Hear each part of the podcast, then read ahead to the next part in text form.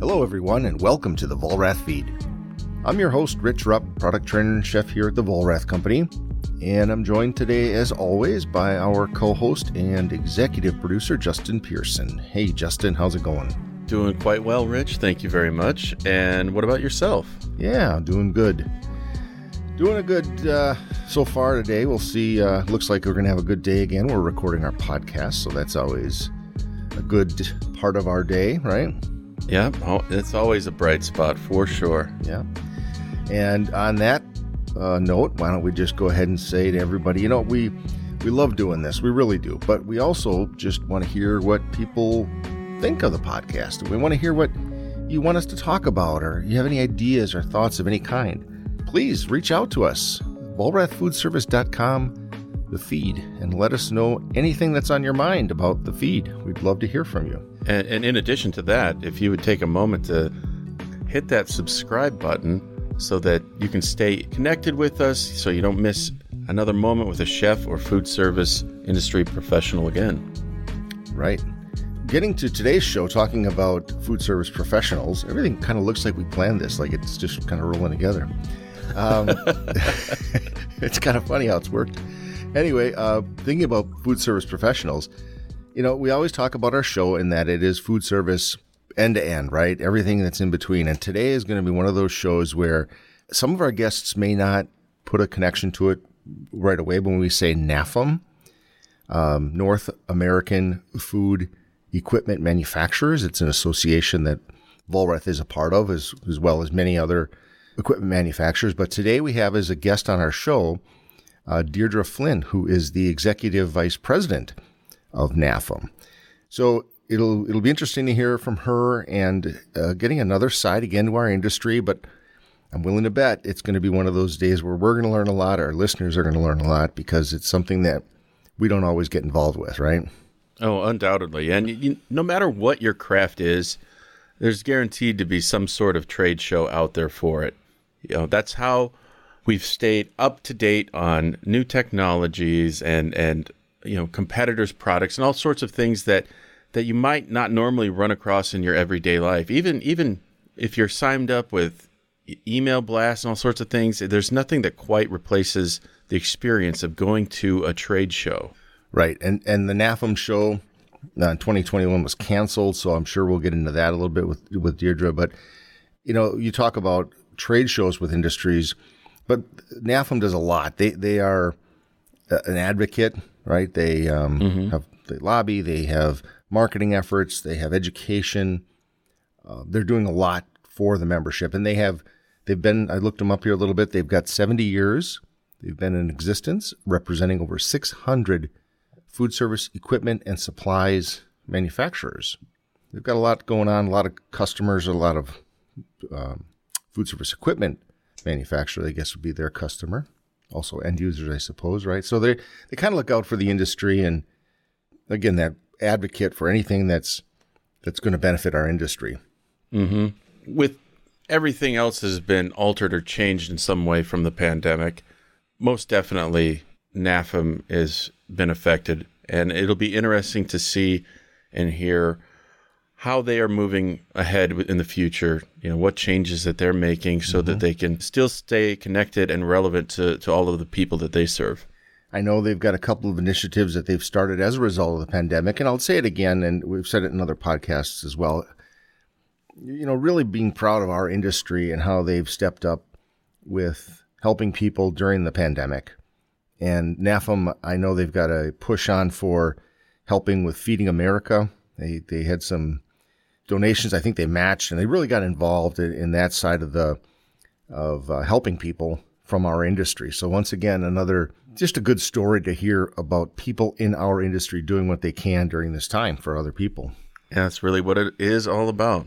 Yes, yes. So, Rich, NAFEM is a massive, massive trade show. I mean, there's so many people, so many booths, so much going on. I was just curious, what what is your typical day in our booth at NAFEM look like? Well, that is, you know, we get there well before the crowd, well before the doors open. Um, well, actually, we're there days, obviously, before. This is a big show. We have a, a large booth, and some years our booth has been, um, you know, 30 or 40 feet wide by, let's say, 150 long.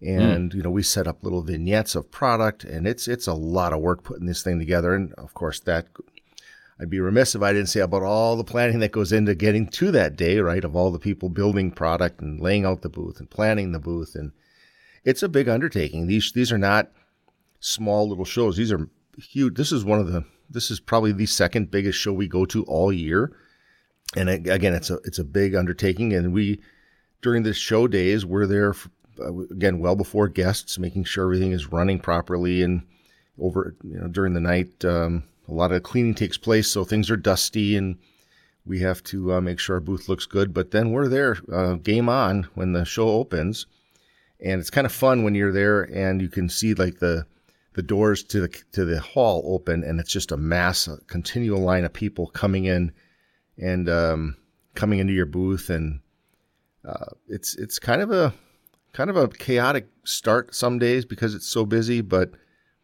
um, most of us really enjoy the part of getting to talk to customers. That's that's the part. Our dealers and our end user customers that come to the show when they come in the booth and get to say hi to people you haven't seen in a long time. You know, it's kind of a regular thing that they come back to these shows and maybe that's the one show they do each year. This show's it's been in Orlando now the last several years, and I think it's scheduled to stay there. So it's fun. It's a it's a fun day. It's a long day. Don't get me wrong. When I'm done, you know, my wife always says, "You're so lucky you get to go to these places." But what she doesn't realize is because I've been sitting in a booth all day, maybe nibbling on a slice of pizza if I can find it, or you go to a lunch stand somewhere and get a sandwich.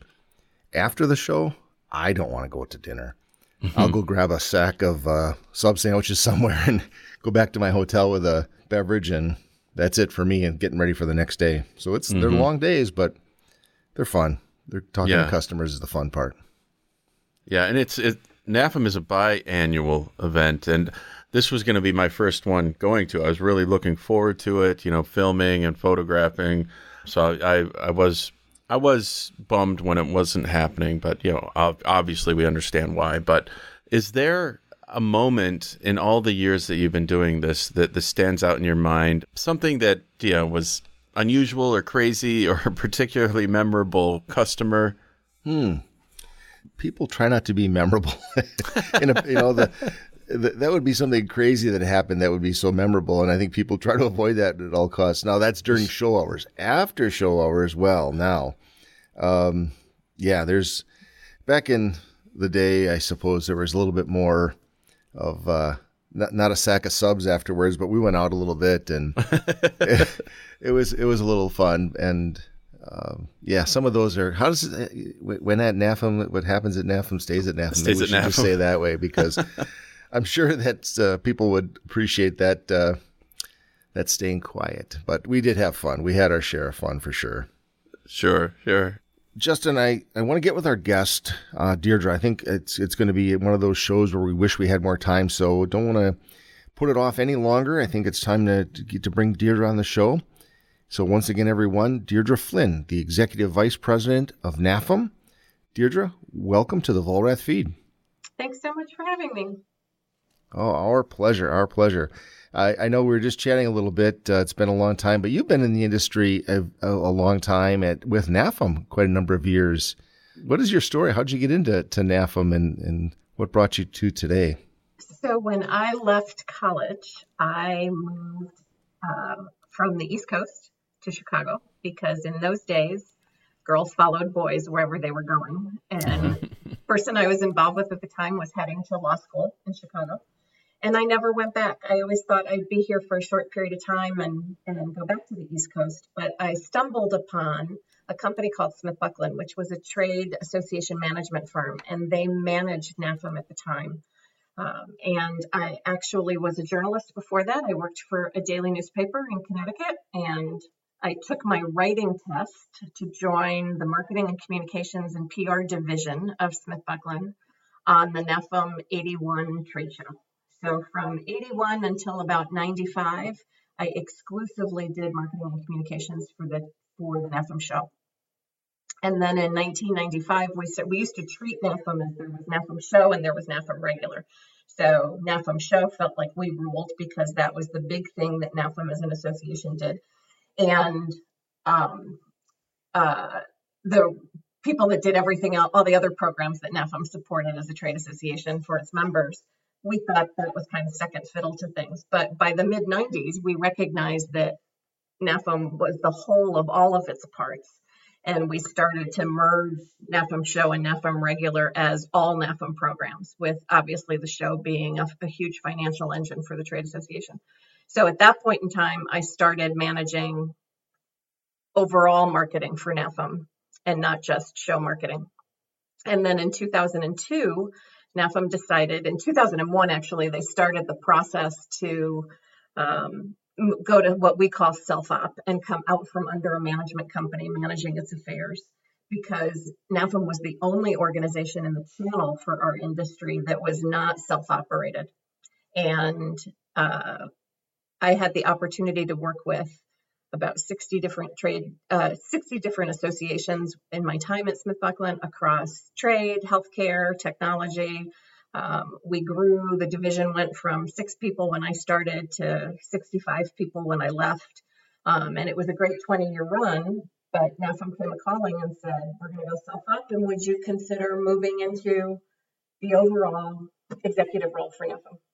And that's how I got here. Well, you have been the, the face of NAFEM, I would say, for many years. For I mean, I've been in Vollrath for 21 years now, and um, you know, it's always been NAFEM, and yeah, we've, we've talked, we've we've been to trade shows, we've been committees and things together. And food service is it? Um, was it the organization? I, where I'm going, I guess, is that I hear from so many people that it's like, oh, Deirdre, she she bleeds food service whatever. I don't know if that's chicken stock or red wine, but she bleeds uh, food service so much, and she has such a passion. And you know, where does that come from? That passion you have for just this drive that you, everyone you talk to about you tells me about.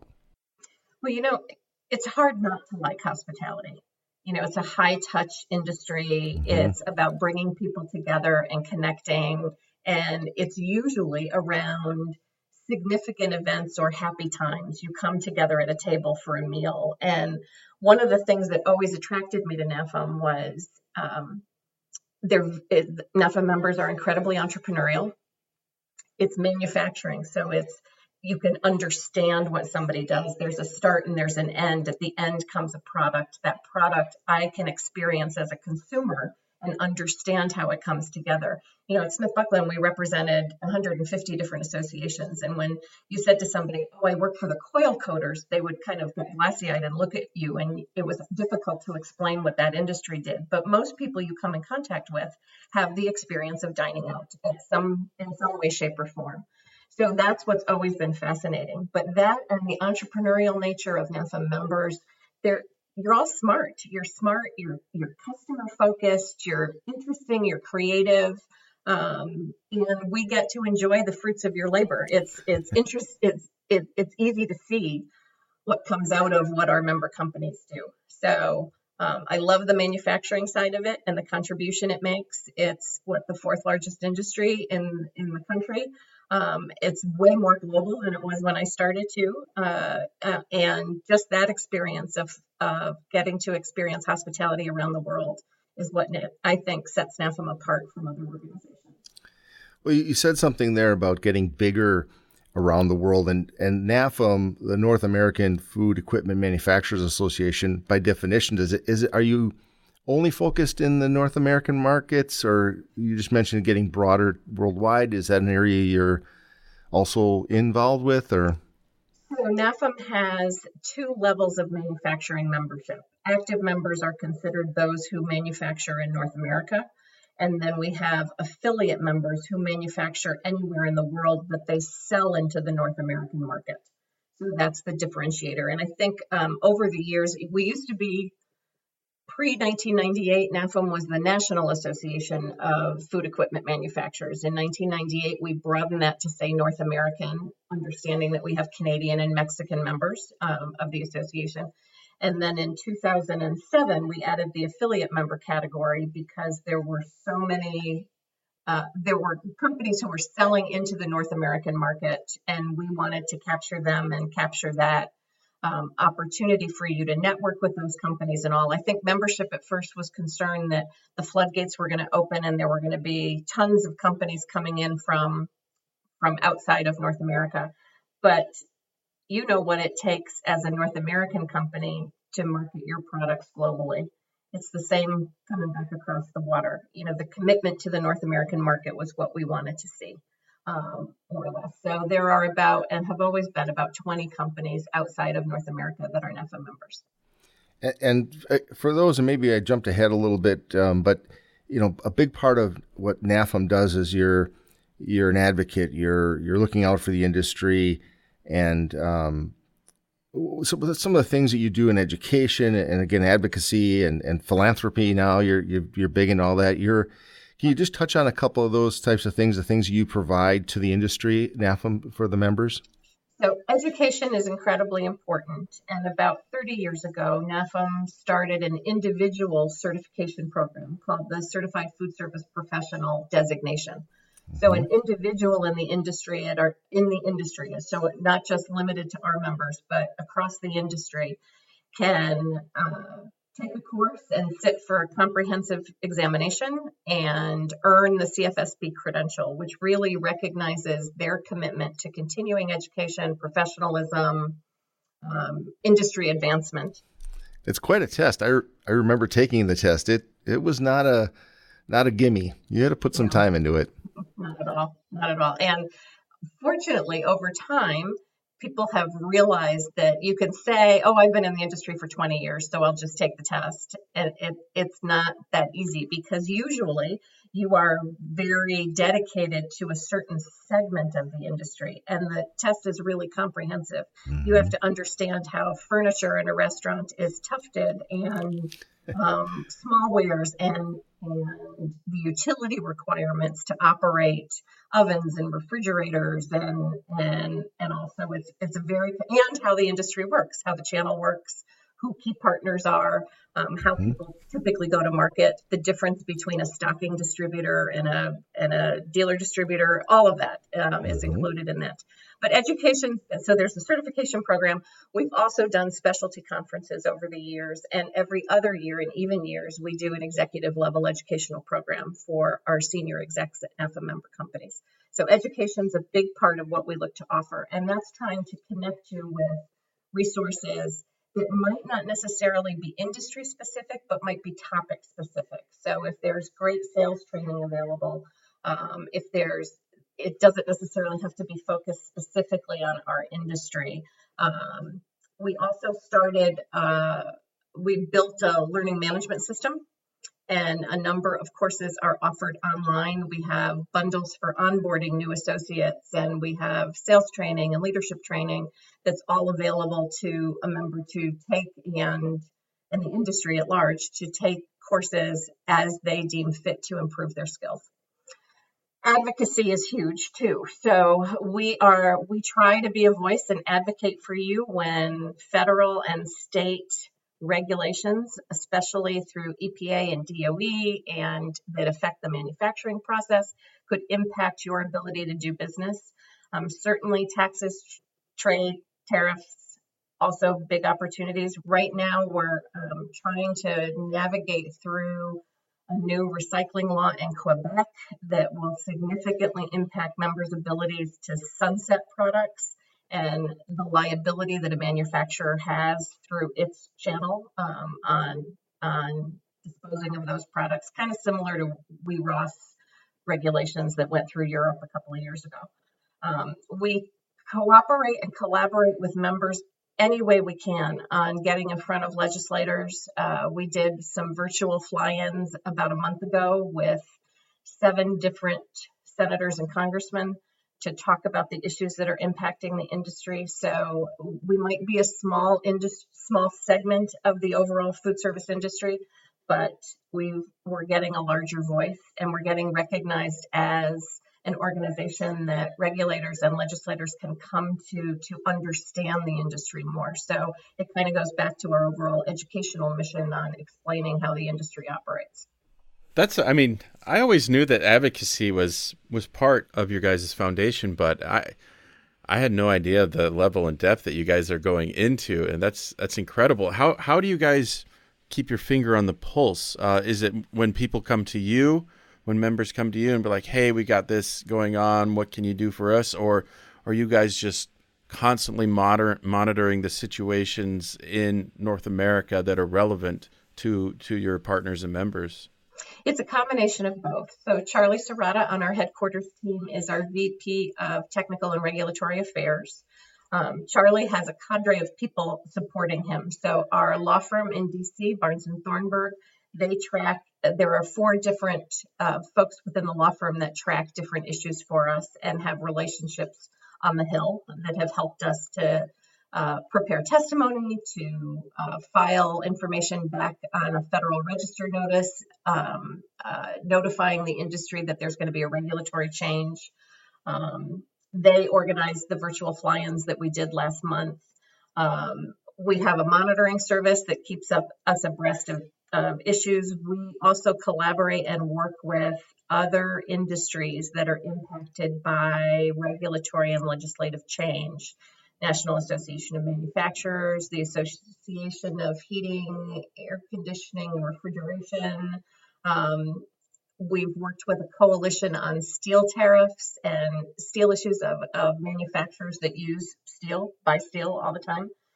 So Charlie's kind of like the central point for all of that. We get members calling in expressing something that's happening in their state, and then we turn people loose um, in that state and follow uh, to share information. The Technical Liaison Committee within NAFEM is a committee of members who are all on the engineering, regulatory monitoring, um, usually standards. They're the connection to standards, to the utility companies, and to testing. Um, that committee works extensively to kind of set up issues in subgroups and they also serve as a feed to us on what needs to be tackled um, on the federal stage, basically. So a lot of moving parts. it's a combination. yeah. It takes a village, right? It takes a village. Is labor in one of those things right now that you're? Labor is huge right yeah. now. So oh. NAM reports, the National Association of Manufacturers reports weekly for us what the jobs rate is, and we just published out yesterday that joblessness dropped by 29,000 jobs last week, which was the highest it had been. But all you hear from everyone still is labor is a huge concern. So between supply chain and labor, right now, that's mm-hmm. that's the nightmare. It's the one-two punch uh, for member companies. Yeah, we are we are struggling on that front. Um, my mom is still running her restaurant, and um, that's her biggest issue is labor. Yeah. And you want to find out how important that uh, $12, $15 dishwasher is, just have them not show up one night. Right. right. Pretty important position. Exactly. She, exactly. Um, I, I know I was, um, I started in the industry at that and um, was actually called by her a few weeks back to work as a dishwasher one night when she had no one else. she called and said she was in trouble. So, of course, family business, there I go. So, Mm. Have you ever worked in the industry? Is that is that something? Have you ever spent um, mm-hmm. at operator level? I was a bartender. Ah, well, for that fits. a long period of time. Perfect um, people person it. type. Yep. Absolutely yep. loved it. Um, when after college and before I moved to Chicago, I was working at the paper by day and I was bartending in the uh, by night. And I had been away from home for so long that a lot of people didn't realize it was me behind the bar. And mm-hmm. I worked at a bar that was um, open an hour later than any other bar. So after last call at the bars in oh. the town that I lived in, everybody came to this bar. So when you think your last hour of work at two o'clock in the morning is is slow, not at that bar. We were packed for an hour. For an yeah, hour. That's, yeah, that's where all the that's where all the chefs and other food service people went when they're exactly. done. I love. I, to this day, I love to bartend. I think that's it's just a hoot. Um, people tell you their stories and when it's slow and there's always something interesting uh, when it's big and it's fun to people watch. Um, well, especially as, as Justin said, when you're in the, the place that the chefs and the servers end up going to after their shift, and, uh, and remember, they work till 11, 12, you know, midnight. So they're ready to go for a few more hours. So those bars that are open extra late have a, a good crowd of, of that uh, clientele. And, Absolutely. you know, being in the industry, you get a sense of like the type of people, as we talked a little bit earlier, um, caring, giving, um, family is a, is a thing that comes up a lot on the podcast here when we talk to people about the business. You just find those types of people that it just becomes like a family atmosphere. And I, and, you know, it, throughout everything we've been doing, we've been hearing so many good stories of what restaurants who are struggling have done to help people during this time. And I know NAFEM has done quite a bit as well with um, Feeding America. Mm-hmm. That's a big um, program that NAFEM has done. Can you just talk a little bit about what NAFEM has done there? So initially, NAFEM never got into the philanthropy game, so to speak. Um, they always felt that there were so many worthy causes out there and it would be so fractured because usually as as presidents turn over um, on the NAFEM board and within the NAFEM leadership, you would find that you were adjusting to a person's cause versus maybe an industry cause. Well, as as time went on through the last five, six, seven years, and labor has been such an issue, one of the things we really studied was what's important to people entering the workforce. And NAFEM's done a lot to try to explain how varied and interesting our industry is as a career choice to people coming out from engineering down to IT to sales to marketing that there's an opportunity based on what your skill set is and what you want to do on the food service side. It's not just flipping burgers necessarily. And that's the, the picture I think that a lot of people have in their head about what the industry is all about. And one of the things in our surveying that we discovered was people want to go to work for companies that give back and allow them a balance in their life and provide for their community and contribute to their community. And with that, we started talking a couple of years ago about NAFEM getting engaged in social purpose and looking at a way of engaging our members in a program too. But how could how could we support that to be able to better tell the story of why the industry is is a great place to grow your career. And our members are were doing way more of this long before we were engaged in it too overall. So we decided that um, it had to be food service related and what better way than to, to feed people and we launched our social purpose platform. Our first partnership has been with Feeding America. We're in our second year. We launched it in February of 2020 at our annual meeting, and then the world went on lockdown a month later. So, talk about timing is everything. Um, mm-hmm. Getting engaged in something like that and encouraging people when everybody was doing everything they could to keep their own doors open, to keep their associates safe, to serve their customers. But I could not be prouder of NAFEM members. We raised a million three last year for Feeding wow. America, and that equated to 13 million meals to those wow. who need. And um, we matched, so we donated $500,000 to Feeding America, and then we matched up to another $500,000 that members contributed. And the best part about this program is the money that NAFEM members contribute and donate stays at the local level and stays in your community. So when you donate, it goes to your local Feeding America food bank, and we match to that. A lot of our members also work through other organizations. Some of them are downstream from the local Feeding America food bank. Uh, so we, we match to the Feeding America food bank. So this year, uh, we reduced that based on circumstances and um, we have a formula for how we take the growth in our investment account and then use that for our social purpose platform.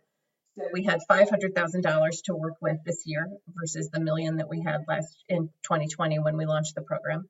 So we donated $300,000 this year to Feeding America, and we're matching up to $200,000. So we are uh, just about halfway to that goal. September is Hunger Awareness Month. So we'll be pushing out a lot of information to members on how to engage. But really, the best part of our program is that you can take a dollar and you can turn it into four. So if you donate a dollar as a company and your associates donate and you match what your associates donate, that turns it into $2. And then we match your total contribution, which turns it into three. And oftentimes your local food banks will have programs where if donors, they'll match to what donors do too. So that can even turn it into four. So Wow.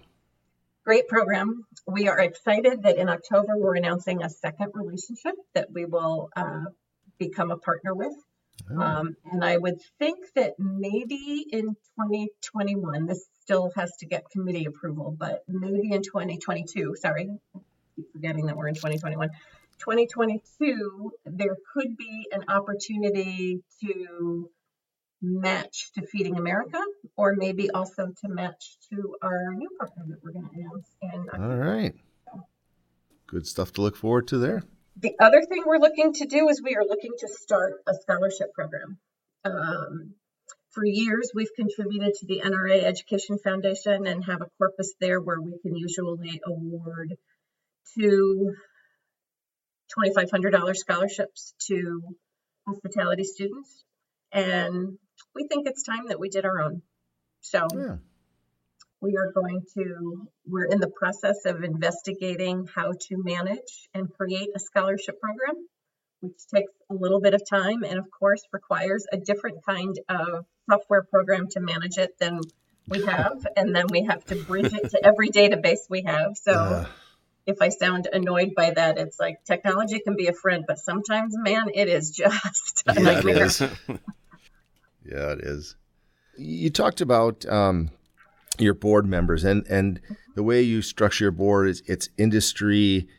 Well, it, it's it's members right who serve a two or three year term. I think is it right? And then, so how do you how do you do that with? Um, for example, you've got a member may who may be strong in let's say equipment or refrigeration or and how do you make them kind of check their hat so to speak or i've heard i think paul egbert our, uh, our vice president um, in charge of smallwares say that he he just gets this sense that um, everybody's there for the good of the industry. And and you know uh, can you just talk i guess a little bit? I've, I've got a couple of topics there for you but um, So, a big common myth is that you say, Hey, well, I want to be on the NAFEM board, and somebody makes that decision and puts you on the NAFEM board.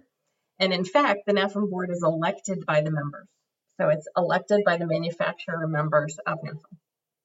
So, there's a nominating committee for directors, and that nominating committee usually consists of the officers and the most recent past president of NAFEM and we keep a running list of people that have said, "Hey, if there's an opportunity to get engaged, I'd I'd love to be involved in a committee. I'd love to serve on the board." We keep a running list of that, and then at any given time, we have 300 to 350 people from NAFEM member companies who are working on our committees and working groups.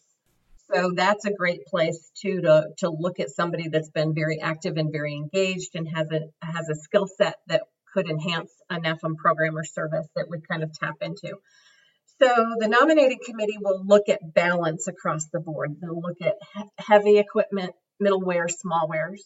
They'll look at independent and corporate ownership to keep a balance to make sure that the board is really reflective of what the membership is. And they put together a ballot and the members actually vote. There's Ah. about a six week voting period and the members elect you to the board.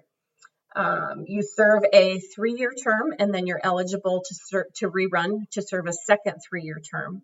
Um, and you have to sit out a th- one term, a three-year term, if you were to go off the board and not move up into an officer position, and you wanted to come back on the board. Um, but I don't think Okay. we've ever had anybody come back, quite frankly well a, Um, it's a commitment it's a lot Uh, of work and it's a commi- it is a commitment but they really do. It's it's i think that's one of the other things that always made me want to have the opportunity to continue to work with NAFEM everybody does check their individual company hat at the door and they look collectively at what's best for the industry. Mhm.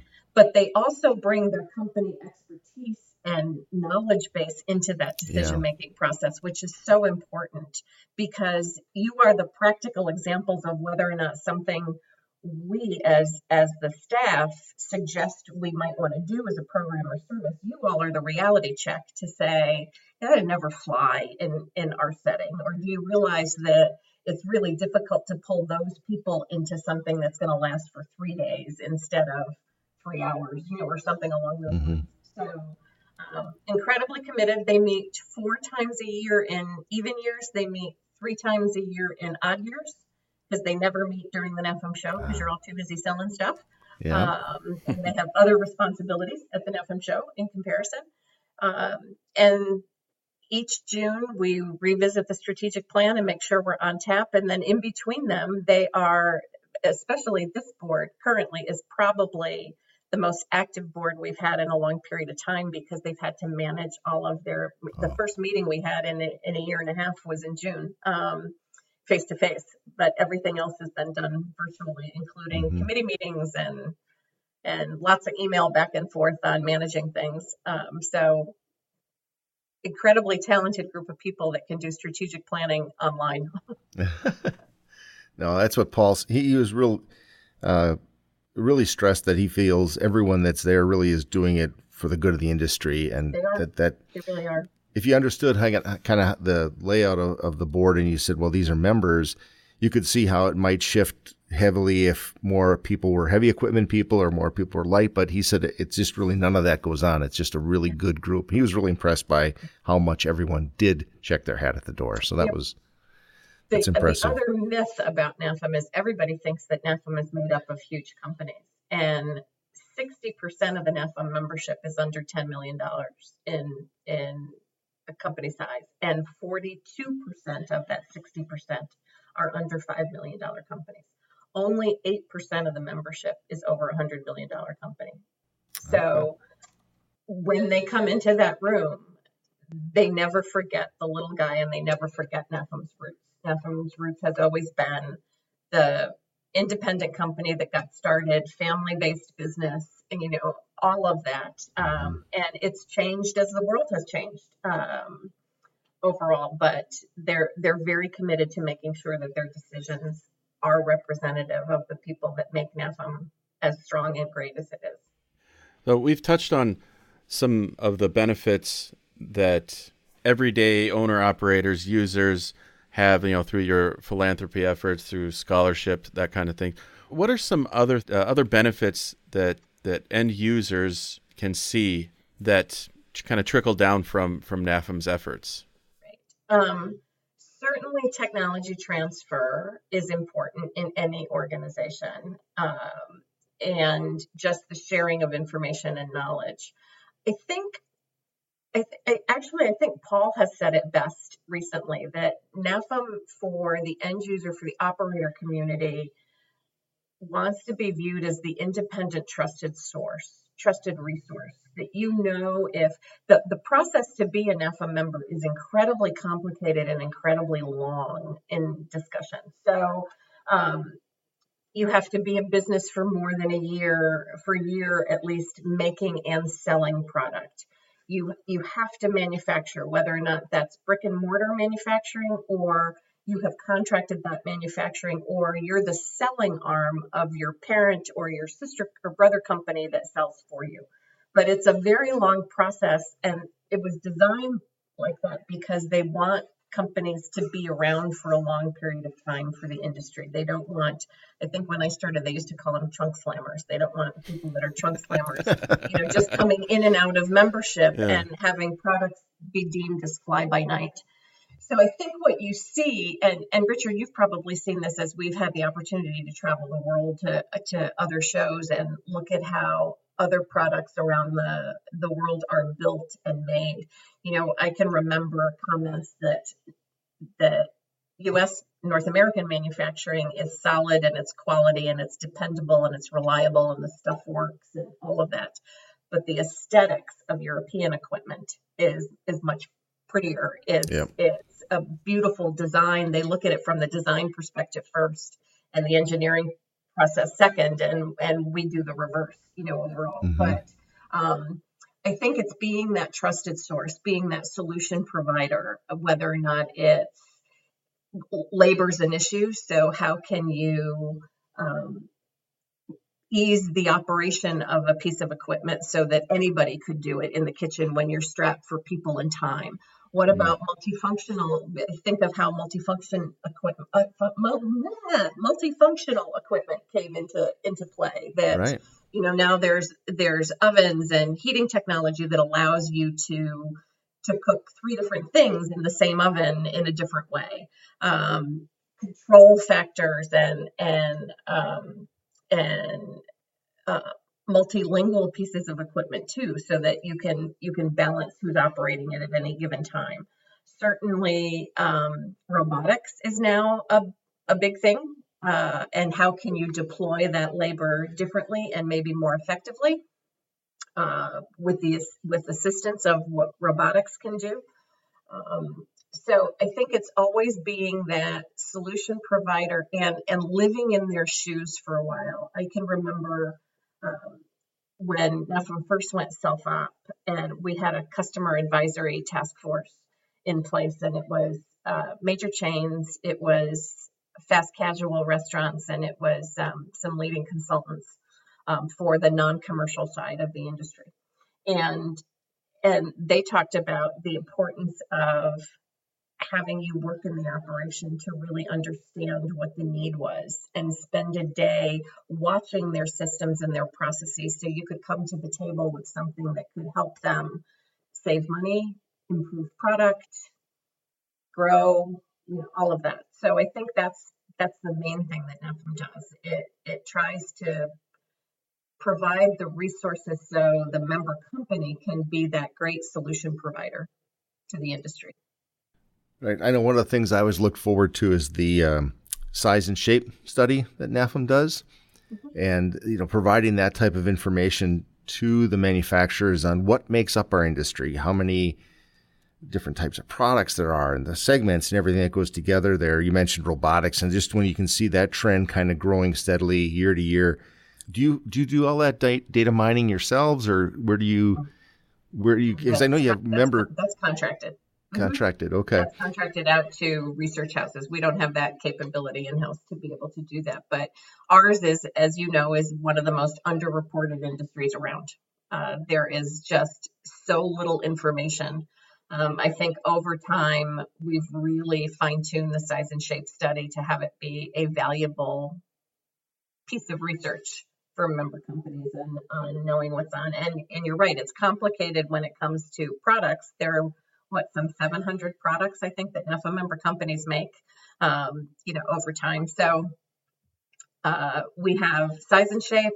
We also make available research from Datassential, which is basically consumer attitudes, and then Datassential's done some operator studies for us on what operator equipment needs are, equipment and supply Mhm. needs are over time. Um, we'll have another operator survey with Datassential launching and in the field in October with the final report um, delivered to us by the end of the year. This will be our second with them, but Datassential information is fabulous. If you go to their website, um, there is um, a wealth of webinars that they do on consumer preferences, food choices, food and flavor trends, all of that. And then NAFEM also worked with, um, they've got a really comprehensive database called Firefly where you can um, drill down to a region or a city specific market and find out what the growth of pizza restaurants has been or how much how much Thai food is in the marketplace um, overall. Hmm. We did a scale down version of that exclusively for NAFEM members, so NAFEM members can find it on their member dashboard um, and access Firefly to get some stats about restaurant openings and closings and uh, kinds of cuisine available in a marketplace if you're looking to expand into a into a new market. Wow, that would be a fantastic tool for an operator to be able to log Mm-hmm. into. Is it just available free for anyone if they go to Datassential sites? Data- no, not data- Fire, Firefly is a very costly Ah, um, offering okay. that Fire that Datassential has, but a lot of the information in the a lot of the free material that Datassential has on their website for operators and for manufacturers is um, is on their is as a result of data that they've pulled from Firefly. So okay. we also release um, Miller Pulse um, weekly restaurant stats every week. That's up on the member dashboard. For two. And then our last piece of research that um, we purchased on members' behalf is ITR economics study. So quarterly study from ITR economics, um, and then an ITR monthly advisor talks about the global marketplace, then drills down to food service, then specifically talks about the college and university market right now. And then the other studies that NAFEM does, in addition to size and shape, we do a wage and compensation study and we do a business planning study.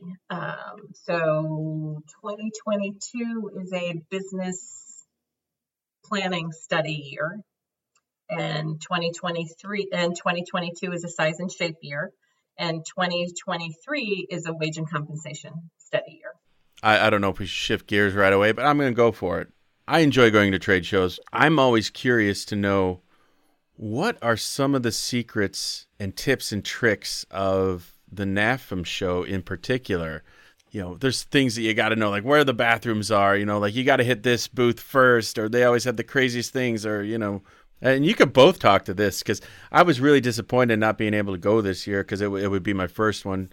I have to look for, forward to the next one, but you guys, you guys can fill me in on some of this to prep me. Wait until 23. You were going to experience a NAFEM show like no other. Um, nice. It's going to be big and bold and fabulous because we'll be beyond all this Michigas and we'll be at a point where we can. We hope. Be back together again. So we're keeping Yeah. our fingers crossed and staying optimistic about that. But um, I think an attend for an attendee for a, a, a food service operator coming for the first time, they're always surprised by the size, and you can never explain that enough about just how big and how comprehensive the show is.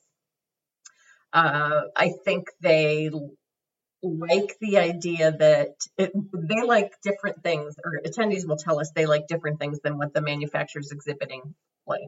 So they would love the show to be sectionalized because it's so big. We would never do that because our members can't do that. There's too many crossovers that where would you where would you put your stuff? You know, where Right. would Yeah. where would be your primary space?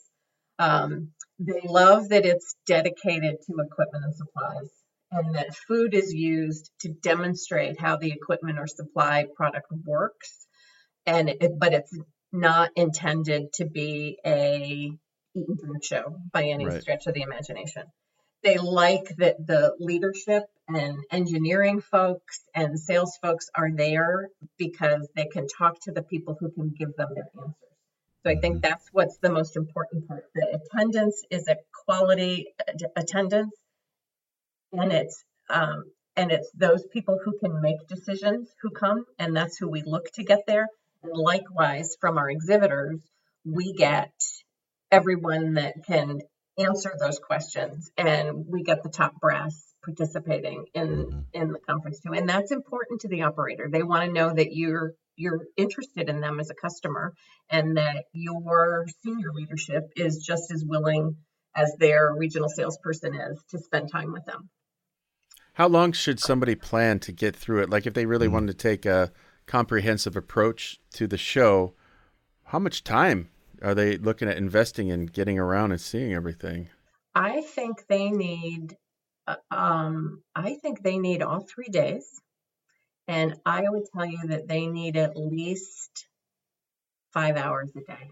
Hmm. And you'll find that most attendees are 9 to 5, they're there.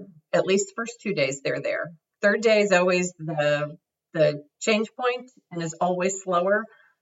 But many attendees, many repeat attendees will tell me that's their favorite day because they can get around uninterrupted and they get more quality time with people in booths than having to stand and wait. Um, I think they they like that there's always there's also education offered. Um, and then we're kind of notorious for our parties too. So they like the opportunity that That's a um, fact. you they are kind of like the idea that you have those options of entertaining them at our events. So, That's a fact. And the third day, I think, is also used. People might do a flyby on the first two days just because they kind of got to see what's out there, and then they make some notes of where they're going to go back, and they want that that time, as you said, where maybe it's a little slower. They can spend more time in the booth. but you definitely see a difference in day one and two to day three. But there's people that that you know they they've got that show down to a science. I think they might even map out what their needs are and, and kind of look at the the show floor and kind of map their route. So you, have got all kinds. Then you got people that are just kind of strolling and checking out what's new and new and exciting.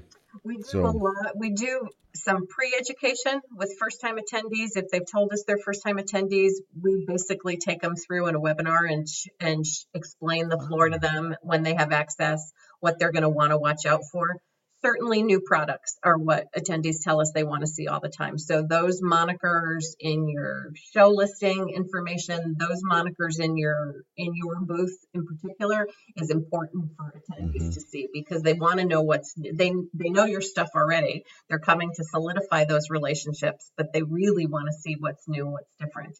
And we have the advantage now that we're in February of releases happening at the NAFEM show versus happening at NRA and then happening at the NAFEM show in a NAFEM year in the fall when we used to be in the fall. Mm-hmm. Um, but everything that we do now is focused on uh, what the experience is that we're trying to create. Um, and, and that's the new buzzword, right? In terms of marketing, it's yeah. are you creating the right customer experience? And the same thing goes for, you know, the NAFEM show wouldn't exist if it wasn't for our members. And it's odd in trade show in the trade show world that your members are exhibitors at a trade show. Usually it's the reverse. Vendors are looking to a member base mm. of a trade association to sell them things. And mm. we know that while they come to the show and they're an important part of the show, we don't want those people who want to sell to you to be the first, first people that you see in your in your booth when the show opens. We want that that end user to be there for you in comparison. So it's important to us that we focus on ways that we can make your trade show experience easier for you, whether or not that's through technology. We provide lead retrieval to you. You don't have to pay for lead retrieval like you do at other shows. Um, the cost of space for our show is well under the industry average. So we are the most cost effective show to, for you to be in.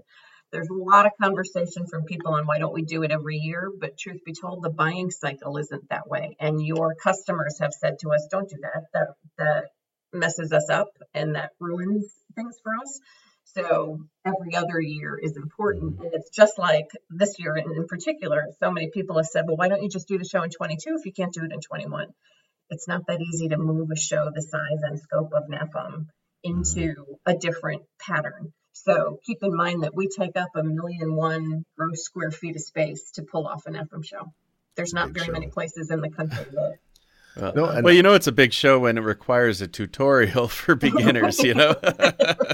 well, on that note, you, you said, um, you know, there's not many places in the country. We've been in Florida, which is a great location.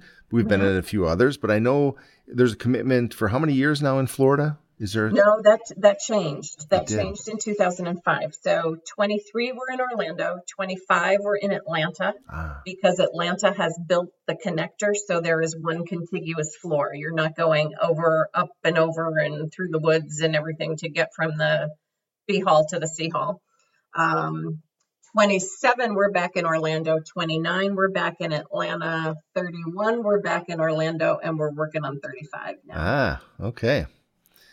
I know there's been uh, San Francisco, uh, New Orleans. There's been a lot of fun sites for. Mm-hmm. we only fit in New Orleans, in Las Vegas, but Las Vegas doesn't want us because we're over a weekend, um, and they don't have space until like 2040 or something along those lines. And we are never in Chicago because of NRA.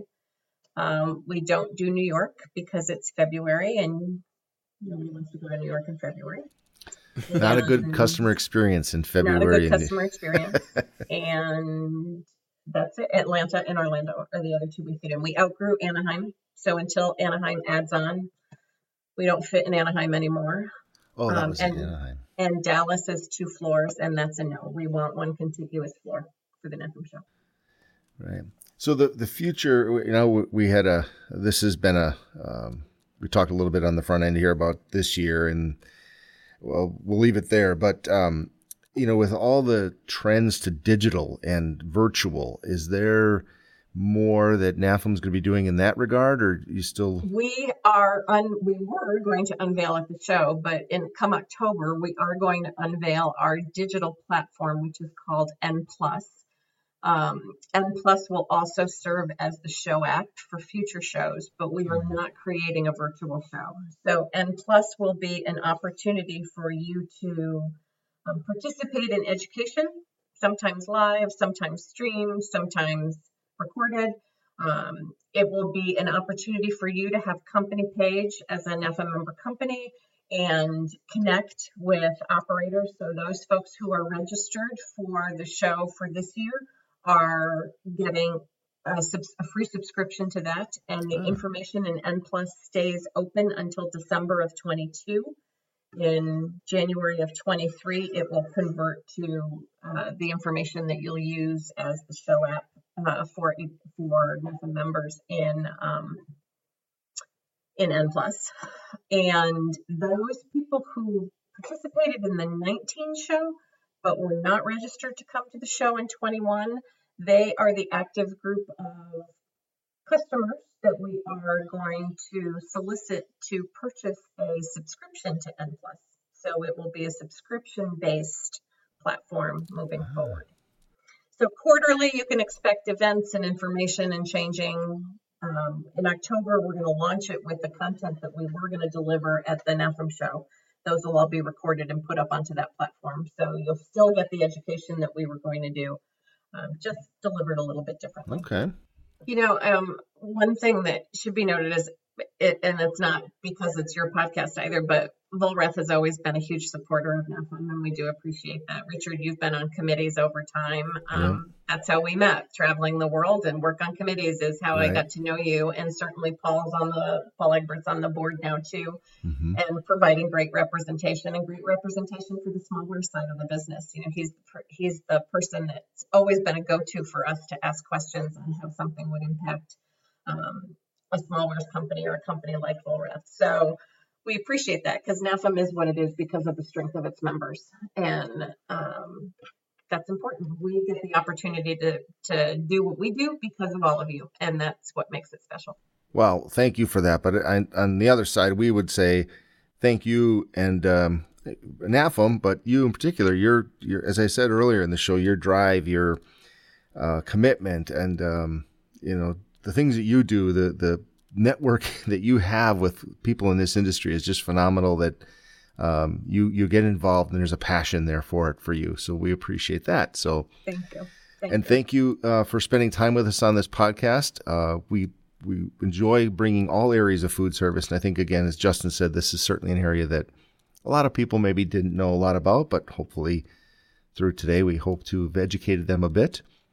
Uh, one thing that we do with all of our guests is we ask if there is a quote or a saying or something that you've heard throughout your career that um, someone has said or you've read that inspires you or continues to drive you anything like that at all you could share with our listeners today that's something that comes to mind I think we all have a tendency sometimes to be afraid. And so to overcome that fear, a lot of people have always shared with me um, don't ask for permission, ask for forgiveness. And I think that sometimes you have to take that plunge, you have to take that risk.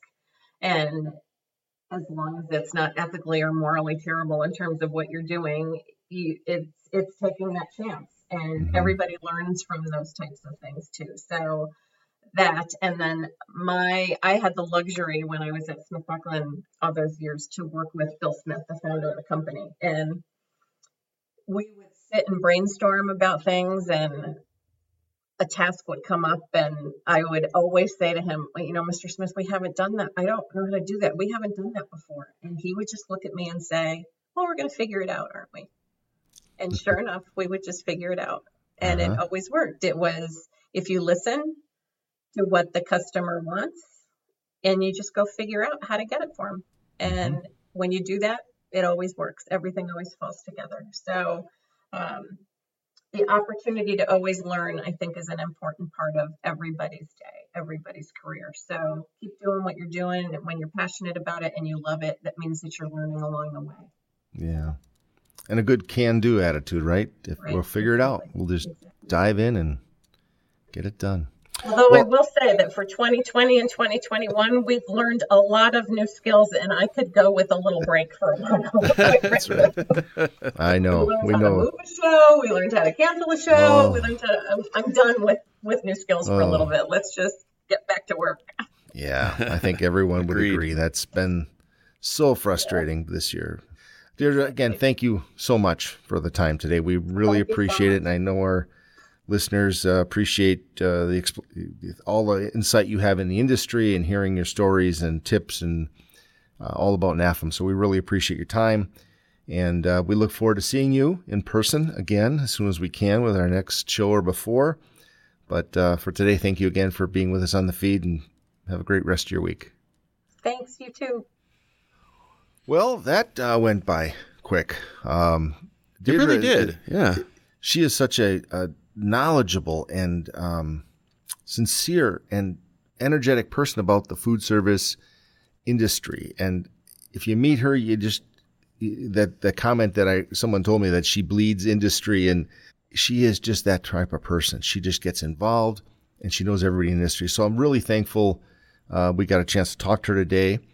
And I'm also thankful that we have Nate up next because, you know, when we're in the interview, it's just fun to listen to her and uh, to our guests. So Nate's just got that ability to bring it all together for us. So Nate, would you want to bring this one home? Absolutely, Rich, and I, I appreciate the chance to do this at the end of it. I, yeah. at the end of every show, and I I'm thankful for that opportunity. And I I mean I feel like I get to learn just as much as you guys get to learn throughout these shows, and I just it's amazing how wide the world of food service is and how much there is to know. And I I feel like we're just still scratching the surface um, in, in, this case with NAFEM, I mean, I've been aware of NAFEM in, during my entire time at Vollrath, but I learned so much and I just how nice it is, especially during these times, but always to have an advocate in your corner like NAFEM. If, if you're someone who works for a company like we do, or as a or as a member company, and I just feel like the way it can definitely also trickle down to end users is that organizations like NAFEM and people like Deirdre make sure that our companies are able to do our best work,